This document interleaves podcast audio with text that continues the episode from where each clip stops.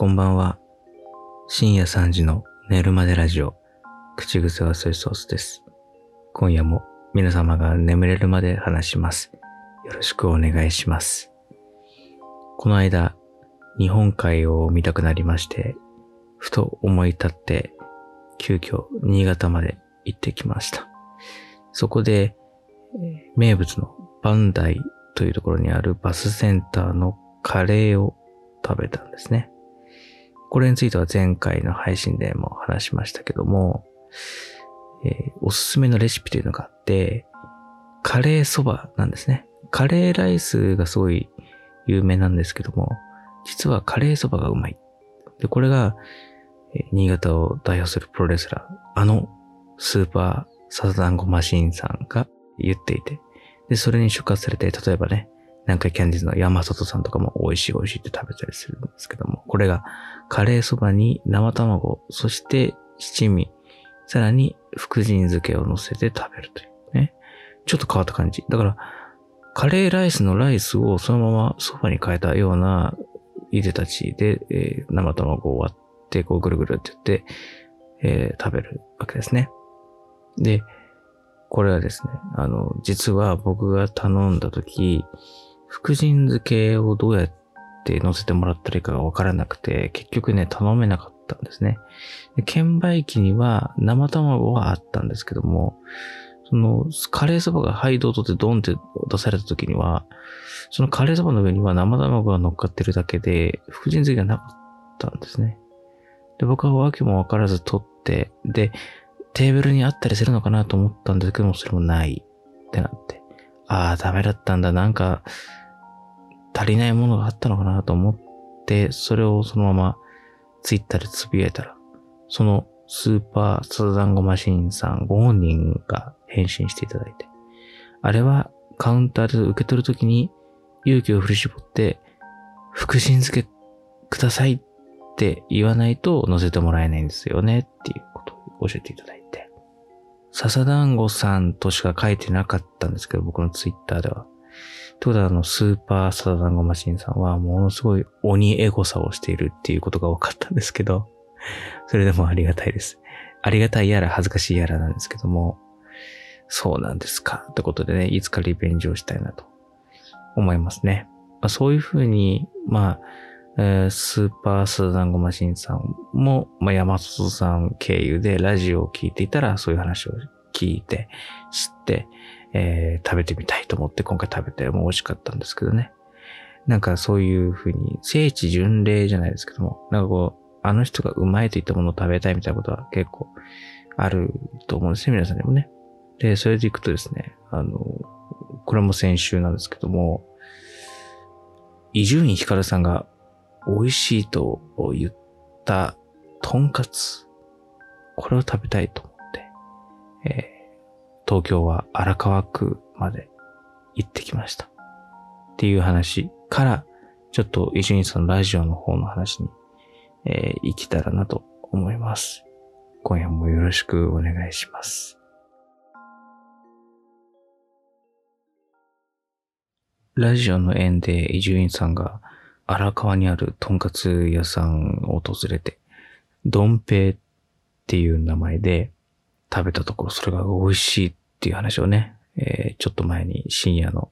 ラジオ放送の方で話していて、それを聞いて、えーじゃあ行こうと思って、これが特徴的なのが、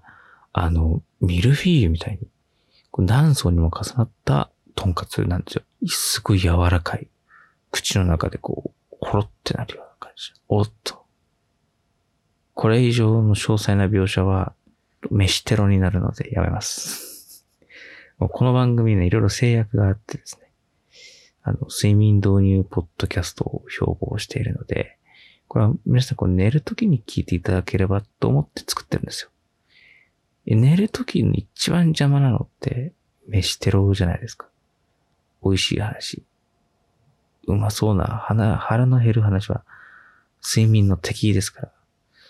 残念ながら、あの、グルメ情報は一切なしということで。はい。その辺の話はもう以上です。あとはもう、ああ、もう、あいろいろあるんだけどな。いや、もったいつけた方が余計に飯テロになるけども、まあ、詳しくはまあ調べていただければと思いますけど。ドンペイですね。西尾具のドンペイって言ったんですけどね。うん。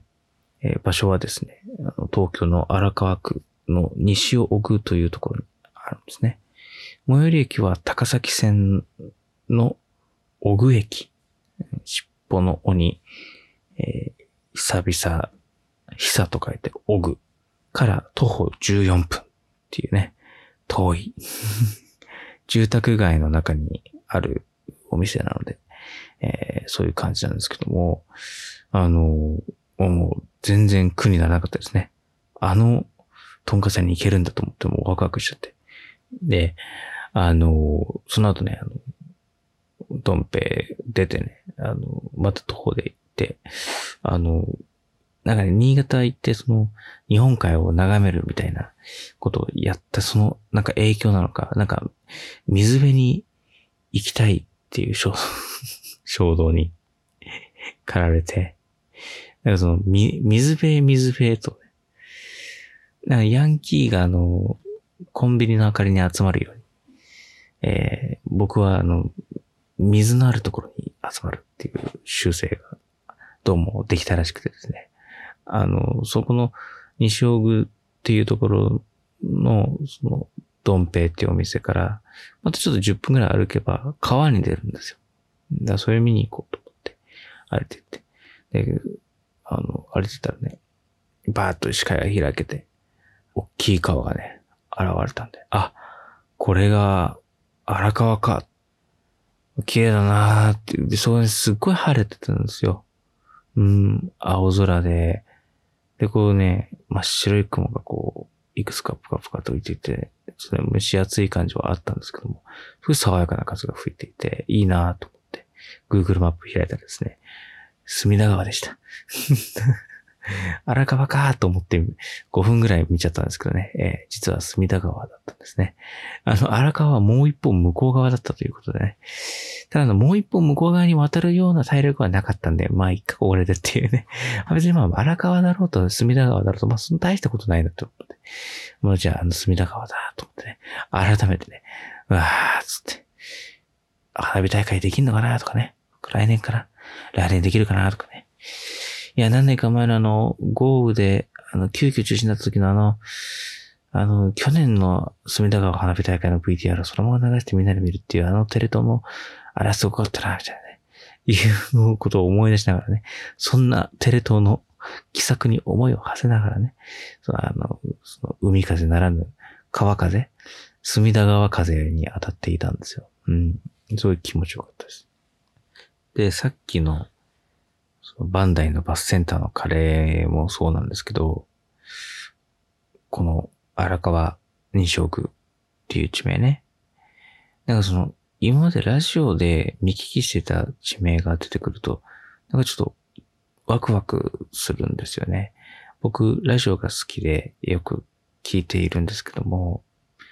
新潟で言うと僕はあの、ネギっ子という、あの、新潟を拠点に活動しているアイドルの皆さんが好きなので、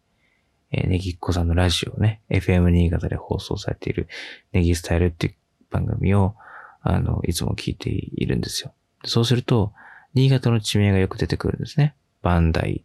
とか、古町とかね。だからそういうのを耳では聞いているんですけど、その、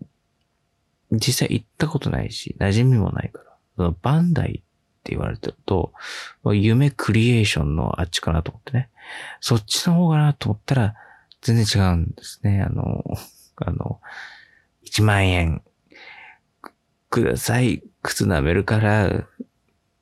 の1万円の万と、あと、大はあの、のそんなこと言ってもな、お前代金払ってもらわなきゃ困るんだよ。体、両者にはどんなつながりがあるのかわかんない。耳揃えて持ってきてもらおうかって、代金を請求してくる屋さんに怯えて、え、お金持ちの同級生に、一万円ちょうだいよ、靴舐めるからさ、って言ってる人がいたとかいないとか、っていうことから地名がついたバンダイ。違う。それは違うよ。間違えた。今のはいけない。嘘情報を流してた。これ、県民所得で喋ってた？これ。喋ってないよね。今のはね、忘れてください。はい。今後の話に邪魔なんで。バンダイ、ね、1万円、2万円の万に、えー、代々木。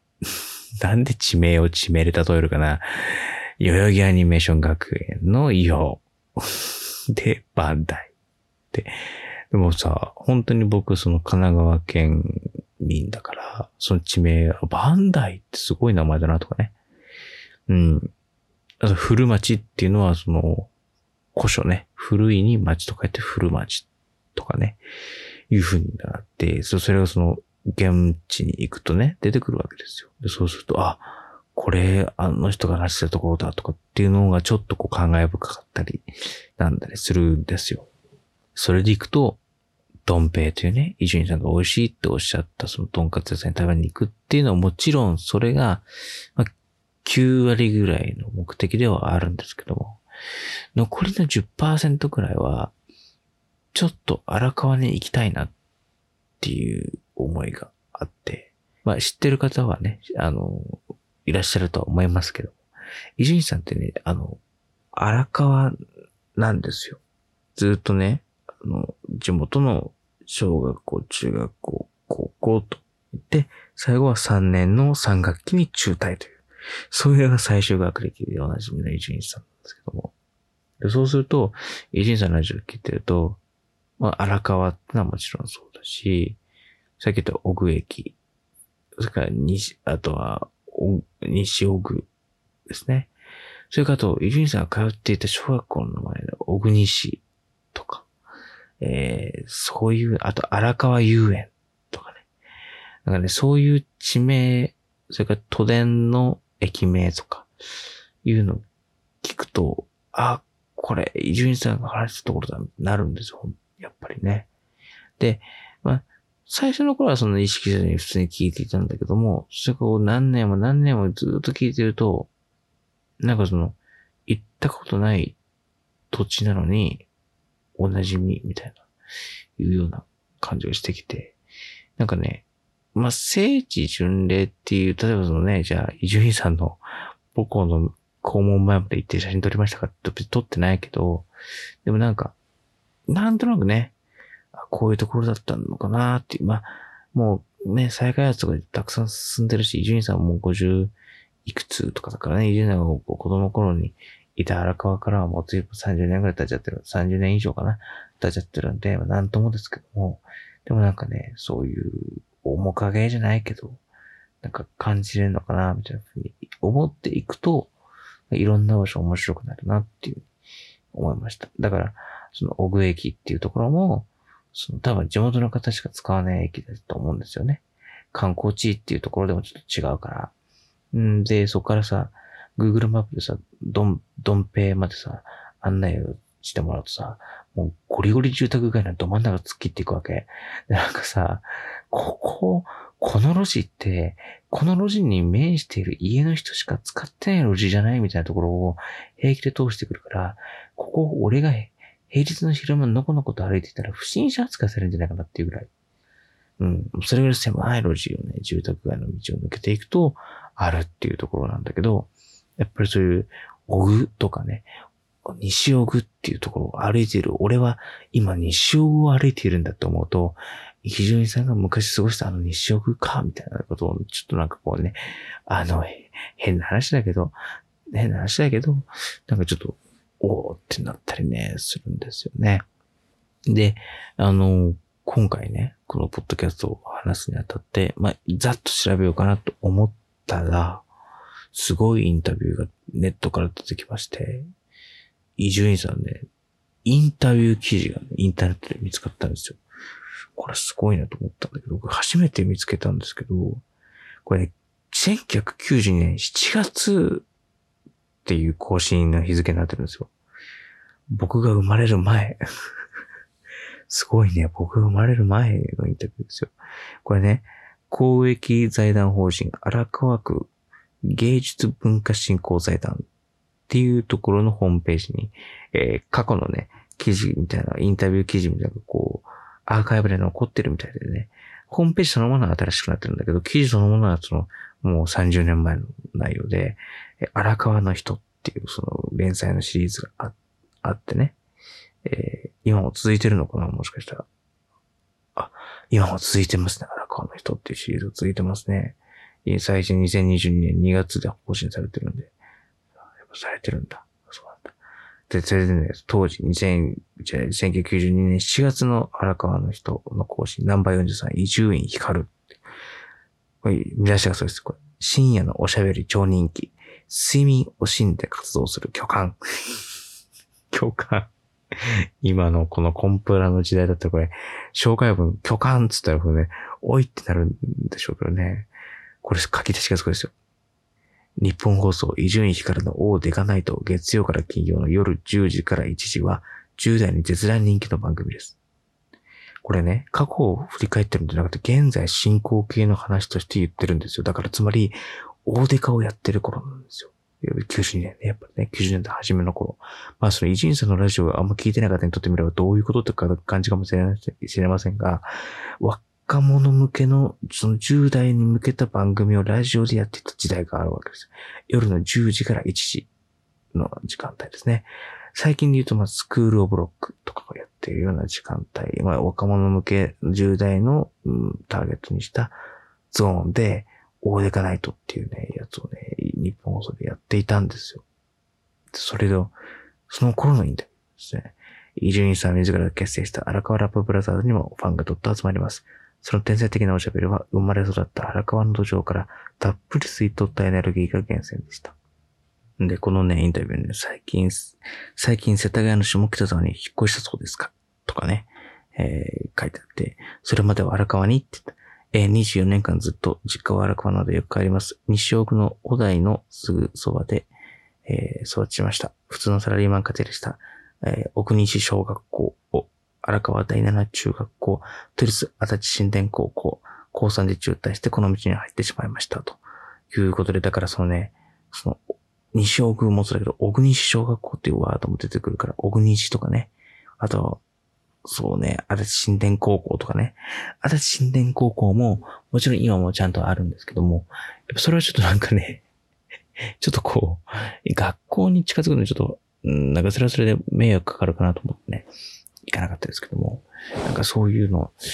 ういろいろね、あの、巡るっていうかね、巡るっていうことじゃないけど、でも実際に土地を訪れるっていうのちょっと、楽しいなと思って。で、最後その、川を眺めて帰るときには、えっ、ー、と、都電ね、都電荒川線を使って、えー、帰りました。そう、その、都電の話もよく出てくるんでね。あの、昔、東京スタジアムの話だったかな。東京スタジアムっていう、えっ、ー、と、東京ドームとは別で東京都に野球場があった時、小学生ぐらいの伊集院さんは、その荒川線に乗って、えー、球場まで足を運んでたみたいな話をね、えラジオでよくしてるので、それもやっぱり見て、おお、これか、みたいな。そうそう。なんかね、やっぱり、いいラジオ聞き馴染みがあるチームはちょっとね、面白いなぁなんていう、えー、そんな風に思いましたね。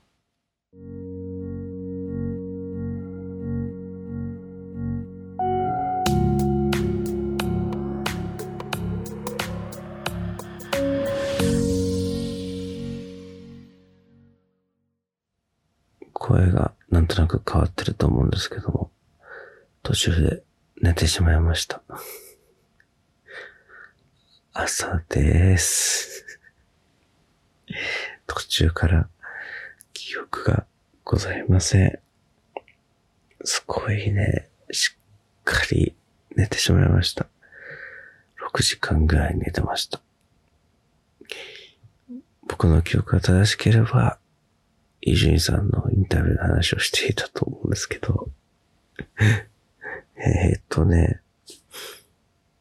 もう寝るまでラジオで僕が寝るっていうね、この逆転現象パターン、たまにありますけど、やってしまいました。まあ、ちょっとね、寝起き15秒ですけど、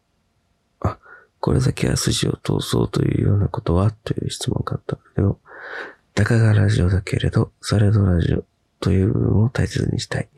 例えば恋愛相談。鼻くそほじりながらやってもテレビじゃないから見えないですよね。でもテレビ以上に真剣にやらなきゃいけないってところが自分にあります。どういうことだよね。目に見えないから、まあ適当にやっちゃえばできるんだけども、でも、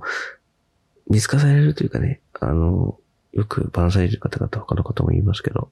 やっぱリスナーには嘘をつけないっていうのは、やっぱ声色とか出るんですよね。だから僕みたいに、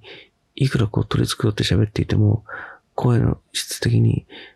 こいつ寝起きじゃないっていうことが聞いてる人にはわかるわけですよ。だから僕は嘘をつけない。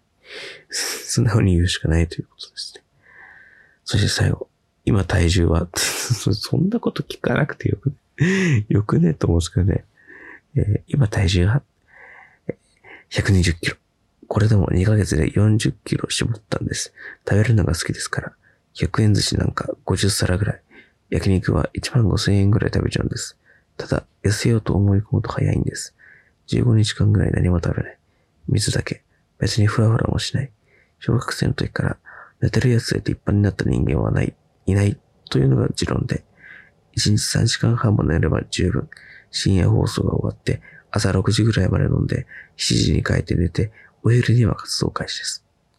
でもなんかこのイメージは今もありますね。ショートスリーパーというか、そんなに寝なくても大丈夫っていうのはね、今の伊集院さんにも、ちょっと通ずるところがあるかなと思います。締めがいいですね。締めの部分でこれ記者の方、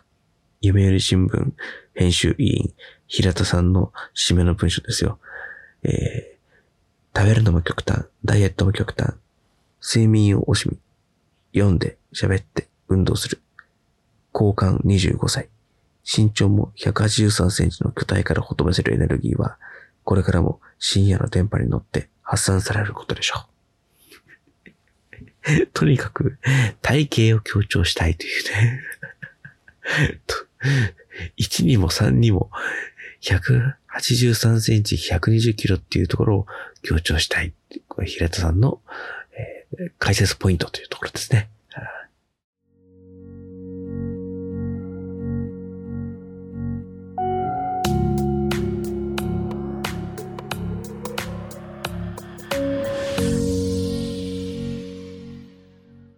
この番組では皆様からのメールをお待ちしています。ネルマゼラジオアットマーク gmail.com ネルマゼラジオアットマーク gmail.com です。ツイッターのハッシュタグは日本語でネルマゼラジオ、ネルマゼラジオとつけてつぶやいてください。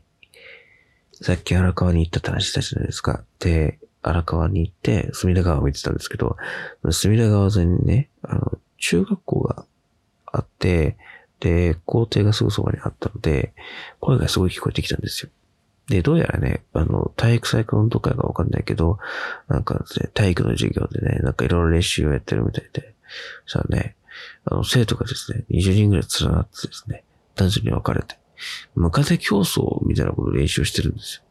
ああ、今でもムカデ競争とやるんだとか、むしろ僕の時やらなかったですけどね、まずやってて、その練習をしててね、掛け声でね、あんちゃん大好き、あんちゃん大好き、あんちゃん大好き、あんちゃん大好き、あんちゃん大好き、あんちゃん大好き。って言うんですよ。あんちゃん大好き。2022年。今の中学生に一つ屋根の下ブームが来てるんじゃないかっていう 説。ほんの小さなって、こう見てんのか？今の中学生に、今の中学生の中で、アンチャーっていうのがこう流行ってる可能性があるっていうのをね、ちょっと荒川の発見でしたね。だから、いい、いいものを見れましたね。今ね、伊集院さんもそんな風に、あの、ここで中学校で通ってたそこは別の中学ですけどね、えー、通ったかななんていうふうに思いました。だからそういう風に、あの、楽しむのね、ありかななんていうふうに思ってます。だね、あと、ちょっと前ですけど、先月ぐらいにあのね、久しぶりにバナナマンさんが好きって、大好きって言ってるね、赤坂のカオタンに行って食べたりとかもね、久々にしましたけどね、1年ぶりか2年ぶりかわかんないですけどね、そういうのしましたしね。そんな感じでラジオを楽しんでおりますっていうところで、よろしいでしょうか？皆さん。僕はもう、あの、二度寝をしたいので、そろそろ終わります。皆さん、それでは、僕はおはようございますですけども、皆さんはおやすみなさい。